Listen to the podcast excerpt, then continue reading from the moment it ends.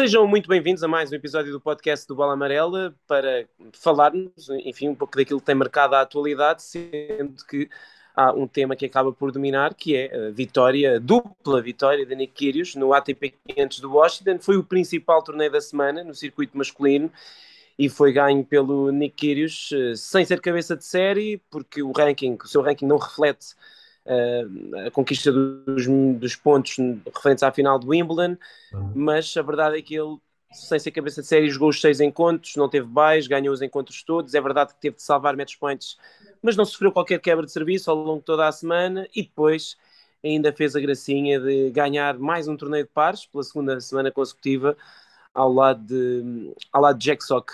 Uh, Pedro, ele dizia que, que esta semana talvez seja mais importante para a carreira dele do que propriamente aquela quinzena da final do Wimbledon, que ele acha que esta espécie de continuidade, de foco, acaba por dizer mais sobre ele do que propriamente a quinzena do Wimbledon. Não sei se concordas com isso, mas seguramente terá sido uma, mais uma demonstração de que há que contar com o Nick Kyrgios agora para o US Open.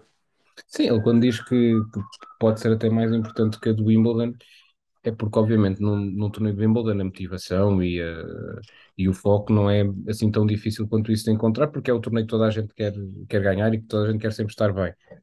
Ele certamente fica muito confiante porque percebe que, uh, fora do Wimbledon, depois de perder a final, conseguiu manter a concentração ao longo de seis encontros, com a confusão toda que houve, por exemplo, provocada pela chuva, que ele podia, no meio daquilo, uh, perder um pouco a concentração uh, e voltar a mostrar que de facto está um jogador diferente. E aquela pergunta que toda a gente faz sempre, e sempre aquela questão eterna que, ah, e se, e se ele se jogasse concentrado, e se ele tivesse cabeça, o que é que ele podia fazer? É isto.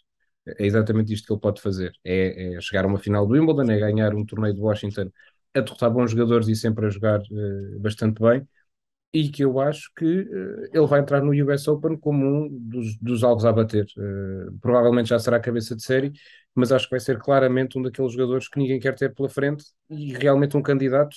E ao contrário do Wimbledon, já mais do que poder estragar o torneio dos outros, já pode mais ele próprio aspirar a, a chegar bem longe por ele, sem ser a estragar o torneio de outras pessoas.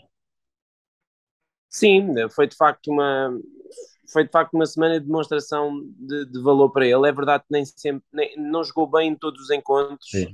É verdade que uh, a atitude nem sempre vai ser incrível, continua a reclamar e tudo mais, mas ele nunca vai deixar de ser assim. É importante que as pessoas tenham consciência disso, porque de facto um, Kyrgios nunca vai deixar de ser ele próprio. Agora, a verdade é que, e, e muita gente ontem uh, escrevia, ah, se ele, se ele quisesse, ah, se ele mas a verdade é que se fores olhar bem à temporada dele, uh, ele tem ali uma situação em Miami onde perde um encontro de maneira tonta com o Sinner, depois na semana a seguir em, em Houston perdendo na meia-final com o Opel, onde também perde um bocadinho a cabeça, mas olhando em perspectiva a temporada dele, não houve nenhum torneio este ano onde tu tenhas pensado, bom, ele veio aqui, mas não veio para ganhar. Eh, talvez o de Maiorca, onde ele não, onde ele não acabou por, por estar a pensar em Wimbledon. Portanto, até aí foi uma gestão mais ou menos inteligente, porque a verdade é que não houve, não, há, não tem havido de facto essa sensação no Nick de que ele este ano vai aos torneios para passar o tempo.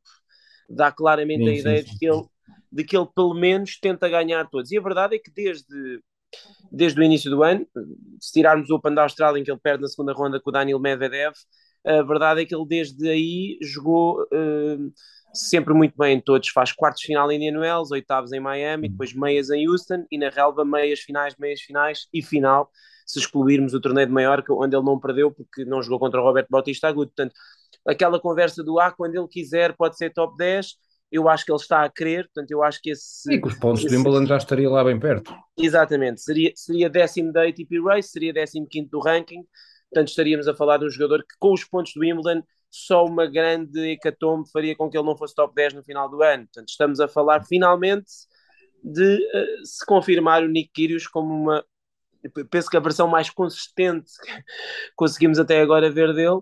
Vamos ver até onde é que essa consistência e essa vontade de competir o vai levar. Um, como dizias, o, o, US Open, o US Open está aí à porta e eu acho que ele tem que ser considerado entre os entre os principais favoritos, diria para aí nos, nos 5, 10 favoritos, no máximo, dos máximos. Eu acho que consigo encaixá-lo nos 5. Colocando ali o Medvedev, o Alcaraz, o Nadal, que tem de estar, o Tsitsipas e ele, provavelmente esses 5. Ou sendo depois com o Berretini, talvez, não sei. Sim, tendo em conta que até uh, não há, obviamente, não há Novak Djokovic, nem, e não sabemos em relação a Alexander Zverev, que está aparentemente está, de voltar a, está a voltar a treinar, mas não é muito claro, porque os vídeos que ele colocou a treinar não não se não, não, não sequer, nem sequer se movimenta, não é? Portanto, não sabemos muito bem se até que ponto é que aquele voltar a treinar é uma coisa mais para as redes sociais ou não.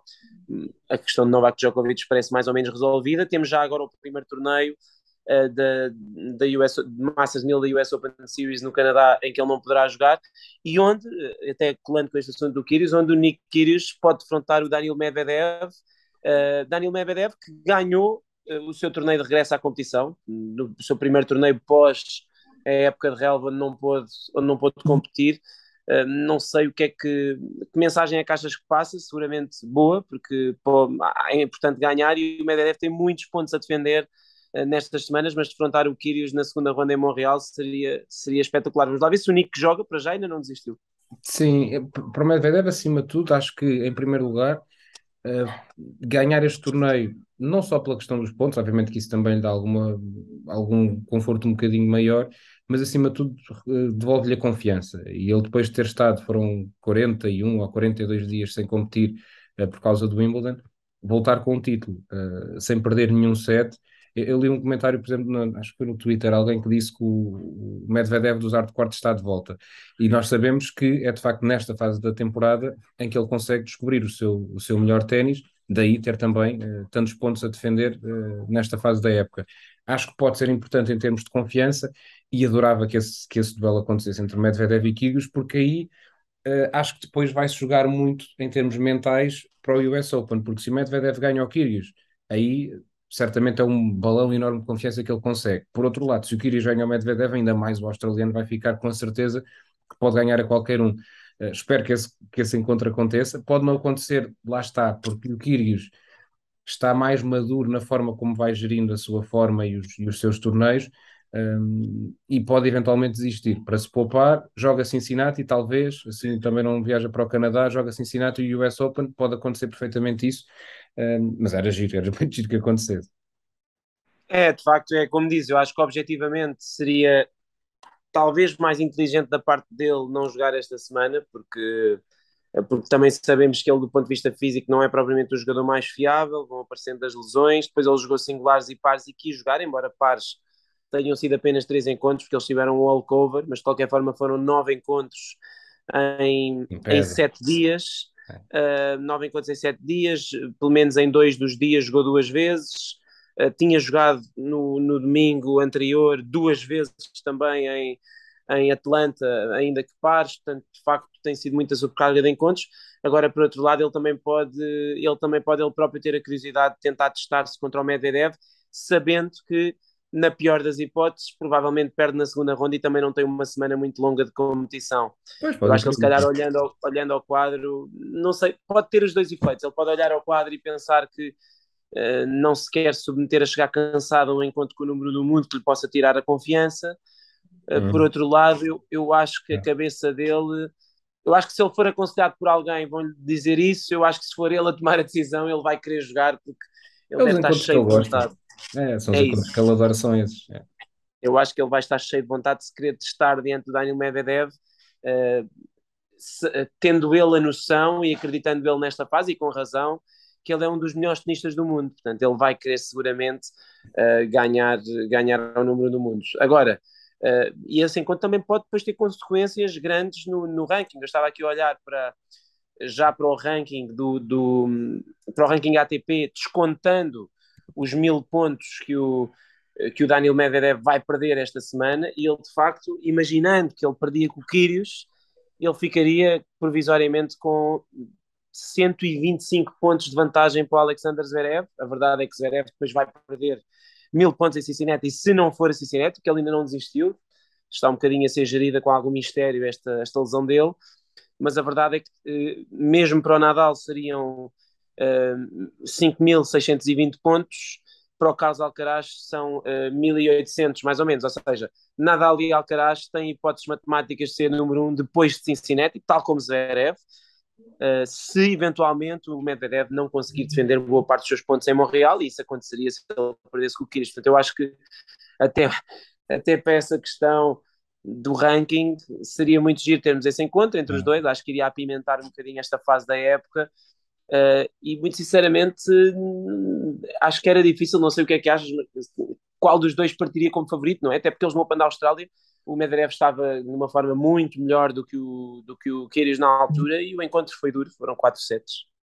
Sim, uh, eu acho que ainda assim um, talvez tenha de dar o favoritismo ao Medvedev, porque não podemos ignorar aquilo que tem sido a sua forma em piso rápido ao longo dos, dos últimos dois anos, uh, dois, três anos, tem sido impressionante a consistência que ele tem apresentado nessa superfície. É um jogador com um estilo de jogo difícil de desmontar e por muita potência e muito poder que o Kyrgios tenha, uh, é um, um matchup que pode ser complicado para, para o australiano resolver, até porque o Medvedev também gosta de, de jogar os jogos, os jogos mentais e entrar naquelas batalhas mais, uh, mais psicológicas, portanto é, acho não, não consigo, sinceramente, dou talvez se for entre, entre 100, dou 52, 48 para o Medvedev, qualquer coisa assim, só um, um, extra porque ele tem sido muito consistente em termos de resultados. Acho é que, e pegando nessa, nessa questão do número 1, vai ser de facto um verão muito interessante e não deixa de ser curioso que o Alcaraz, com 19 anos, vai enfrentar aqui uns três torneios em que vai ter muita pressão em cima, que se calhar não devia ter ou, ou não devemos exigir isto tudo dele, mas são três torneios, considerando os dois Masters 1000 e depois o US Open, em que ele tem hipóteses realistas de se tornar número um do mundo. E eu acho que pode acontecer.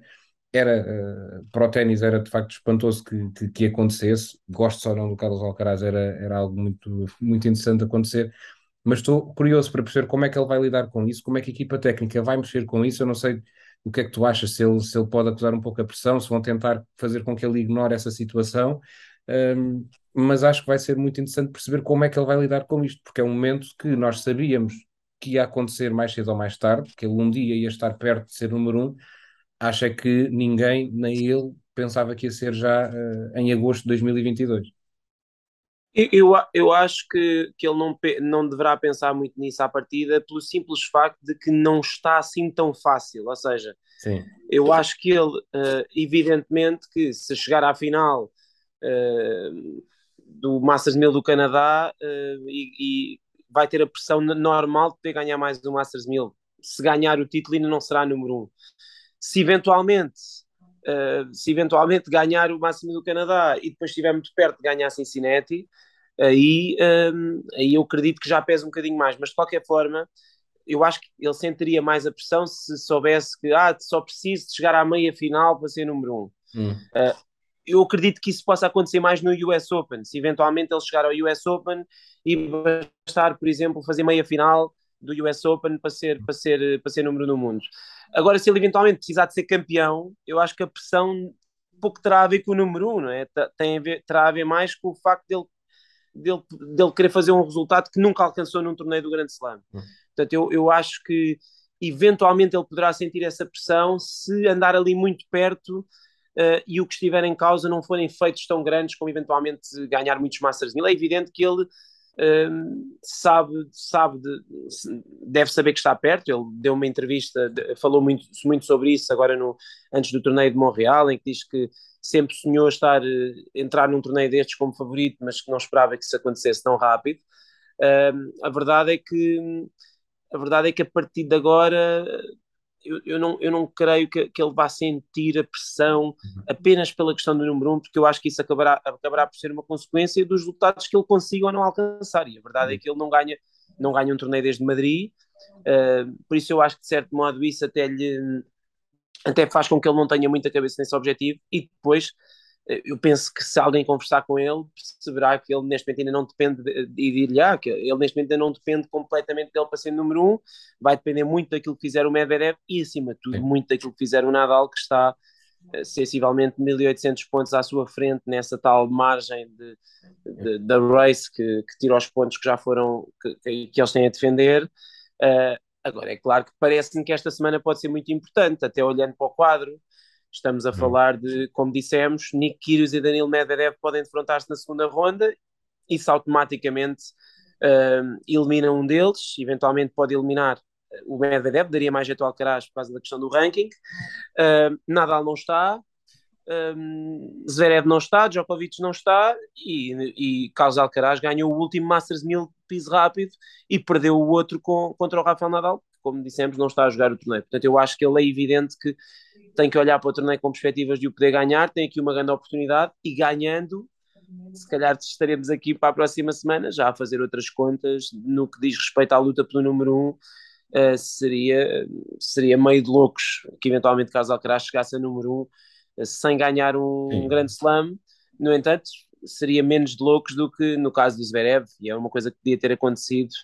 Uh, podia ter acontecido matematicamente, bastava que o, que o Medvedev eventualmente não tivesse estado bem nestes torneios ou estivesse lesionado, e Zverev seria número um durante uma semana sem, sem sequer, sem sequer estar, sem sequer estar a competir, o que, o que de facto seria, seria estranho, mas o ranking tem, tem destas coisas.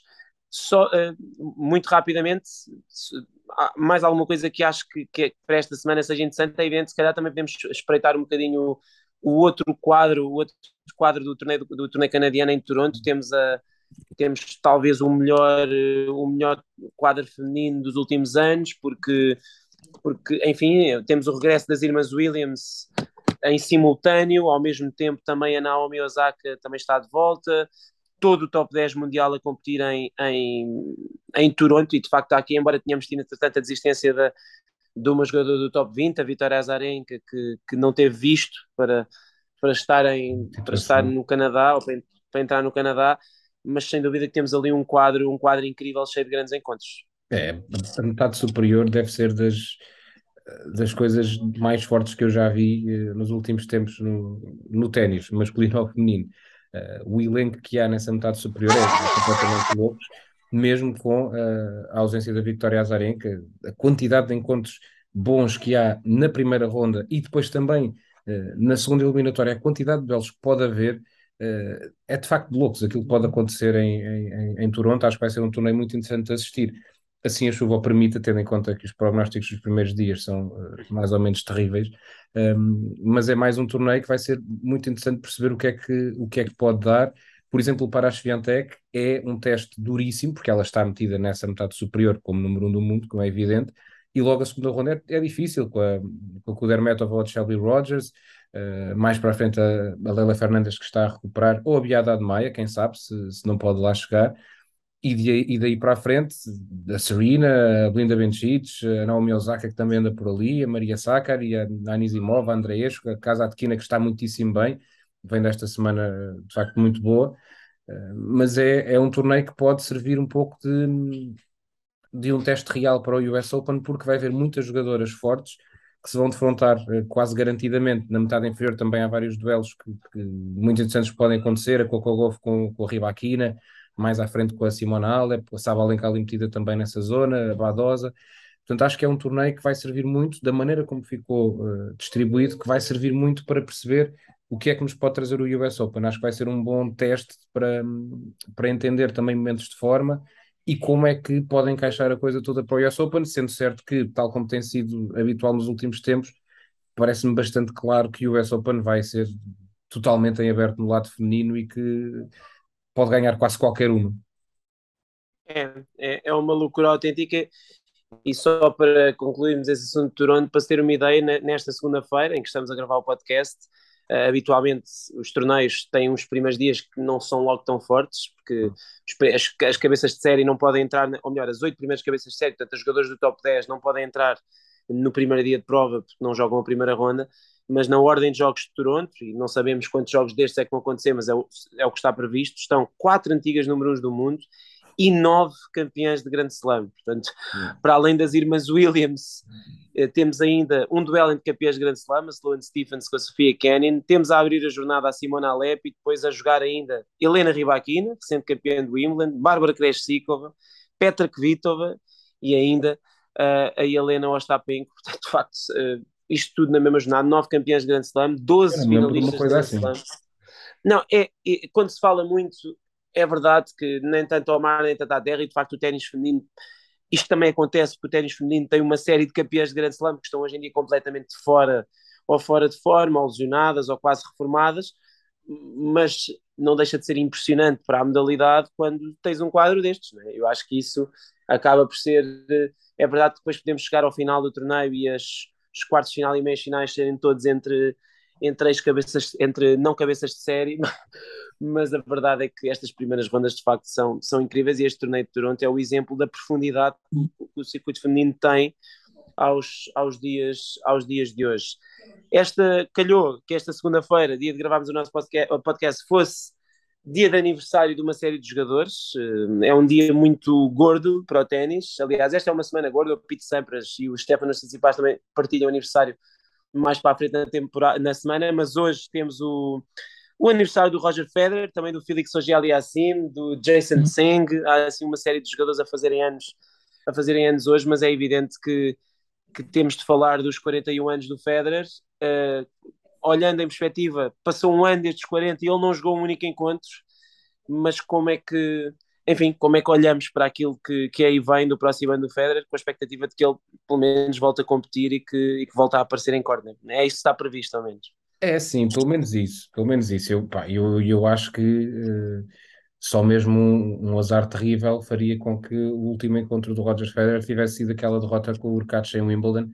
Acho que ninguém quer que isso aconteça. Uh, nem é de ter levado 6-0 num set, nem é por isso. É, é por ter passado tanto tempo. Na altura não foi uma despedida, porque ninguém achava que ele ia terminar ali a carreira. Uh, por isso eu acho que, que, que ele vai ter de voltar. Acredito que volte. Em condições, não sabe muito bem, mas eu acho que ele desta vez também está a demorar mais tempo eh, para ter a certeza absoluta de que aquilo não corre o risco depois de, de se desconjuntar e de, de, correr mesmo mal. Agora, um, não sei até que ponto é que ele poderá competir uh, realmente pelos grandes torneios. Acho, como já li alguns jogadores até dizerem que ele, em, em torneios ATP, melhor de 3 sets, aí pode ter algumas hipóteses. Em contas há melhor de 3 sets, há melhor de 5 já fica um pouco mais difícil até por causa da recuperação de encontro para encontro. Uh, mas acima de tudo, acho que é a expectativa que todos os fãs de ténis têm, incluindo aqueles que, que gostam mais do Nadal, como gostam mais do Djokovic, não gostam de nenhum dos três, uh, acho que toda a gente quer vê-lo de volta. Todos os jogadores querem tê-lo de volta também. É uma figura que traz muito, muito ao ténis e quando ele jogar, sempre que jogar, certamente vai ser a loucura, o estádio cheio, toda a gente do lado da televisão, a streams, a computador, a tudo, porque vai toda a gente querer ter esse bocadinho de Federer que já não sabe quando é que, quando é que será o último mas era bom, era bom que ele voltasse, que consiga competir, uh, não ao nível de antigamente, sabemos que isso é difícil, mas pelo menos se aproxime um pouco para uh, dar essa ilusão, talvez, uh, às pessoas que gostam mais dele e também para ele próprio sentir que ainda pode competir e que ainda pode lutar. É, de, de facto, acho que acho que ele merece, ele merece voltar e os fãs também merecem e no fundo acho que há aqui coisas que nós gostaríamos de voltar a ver, gostaríamos de voltar a vê-lo jogar com o Nadal e com o Djokovic, gostaríamos de vê-lo jogar com o Carlos Alcaraz, Sim. acho que é uma coisa que toda a gente tem curiosidade. Isso aqui em Basileia uh, acontece.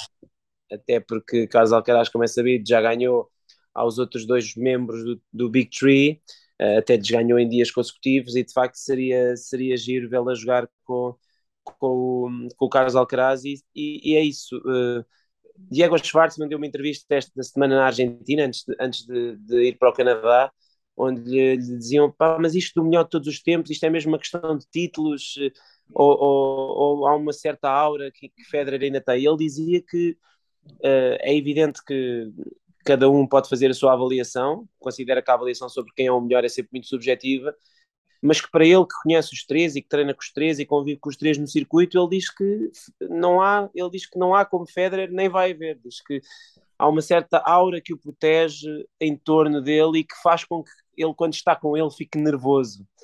E, e é, eu acho que é isso que ele, eu acho que é isso que o Federer continua a provocar na, no, no mundo do ténis especial. Eu acho que ele gera um entusiasmo eh, que é distinto daquilo que os outros jogadores todos geram e talvez todos os outros jogadores geraram na história do ténis, independentemente de, ser cada vez mais evidente que todos os seus recordes vão ser batidos, uh, porque por duas também super máquinas que apareceram depois eu, dele. Eu, eu, acho, eu acho que o Federer pode-se quase uh, mudar um, um bocadinho a semântica, que é tu tens o melhor de todos os tempos e se calhar tens o maior de todos os tempos. É isso, é um pouco Mas assim. Eu acho que é um bocado como o Michael Jordan, não é? É, é, é, exato, porque até os recordes do Jordan e os títulos e até podem vir a ser batidos pelo LeBron James, pelo Kevin Durant, pelo Stephen Curry, não sei. Um, Mas Michael Jordan será sempre Michael Jordan. É, vai ter, sempre, vai ter, sempre, isso especial e eu acho que pode haver gente a ouvir isto não vai concordar, obviamente, e isto vai dar sempre debate. Uh, e eu posso dizer isto, tendo crescido, uh, a não suportar o Federer, porque ele ganhava sempre o meu jogador preferido, que era o Andy Roddick, que lhe tirou 500 títulos que podiam ter sido dele. Uh, mas olhando para aquilo que os jogadores dizem, para o que, que ele gera, acho que é essa questão. Acho que os recordes, acho não, os recordes não vão ser dele, claramente não vão ser, provavelmente vão ser do Djokovic e nada contra o, nada contra o Djokovic, mas acho que vamos ter um melhor todos os tempos e se calhar um maior. E, e mesmo que o Alcaraz ganhe 45 grandes slams, se calhar nem ele consegue depois superar essa aura uh, do, do Federer. É um, um, fenómeno muito especial, que não, muito difícil de repetir, porque tem muito mais a ver com talento ou, ou de títulos, ou, é qualquer coisa especial que não, se, que não se consegue treinar e que não se consegue arranjar e que o Federer sempre teve. Sim, eu, eu, é isso. Eu acho que tem a ver até com muitas coisas que o próprio Federer não controla. Né? Acho que hum. sim, se, sim. Gerou, se gerou em torno de gerou em torno dele um, uma espécie de sentimento especial e que eu acho que até se agudizou um pouco a partir do momento em que ele se tornou mais vulnerável, curiosamente. Hum. Eu acho hum. que ele eh, Federer ficou mais popular ainda a partir do momento em que começou a perder para os seus rivais, porque começou a mostrar alguma humanidade que, que se calhar ainda ali entre 2004 e, 2000, e 2007, 8, 9 não tinha, sim, sim. mas uh, mas sim, vai ser curioso, para já já sabemos que ele em princípio regressa na Lever Cup e depois vamos ver até onde é que nos levará este regresso de Roger Federer, sendo que obviamente tínhamos que fazer aqui nota de, do seu aniversário e desejar-lhe os parabéns. Uh, de 41 anos e continuar a jogar ténis, esperemos nós, será, vamos ver a que nível, mas será algo que, que nunca se viu na história do ténis. Vamos ver agora com, também como é que as irmãs Williams de facto vão tentar levar a sério este, este regresso. Uhum. Vão jogar também com 42, 40, 41 anos, mas de facto o que Federer está a fazer é incrível e desejamos os parabéns. Bom, acho que está mais ou menos tudo contado, já sabem, podem continuar a seguir-nos uh, no nosso site, uh, no nosso, nas nossas plataformas, redes sociais. Voltaremos na próxima segunda-feira com mais um episódio do nosso podcast. Por isso, fiquem por aí que nós voltamos para a semana.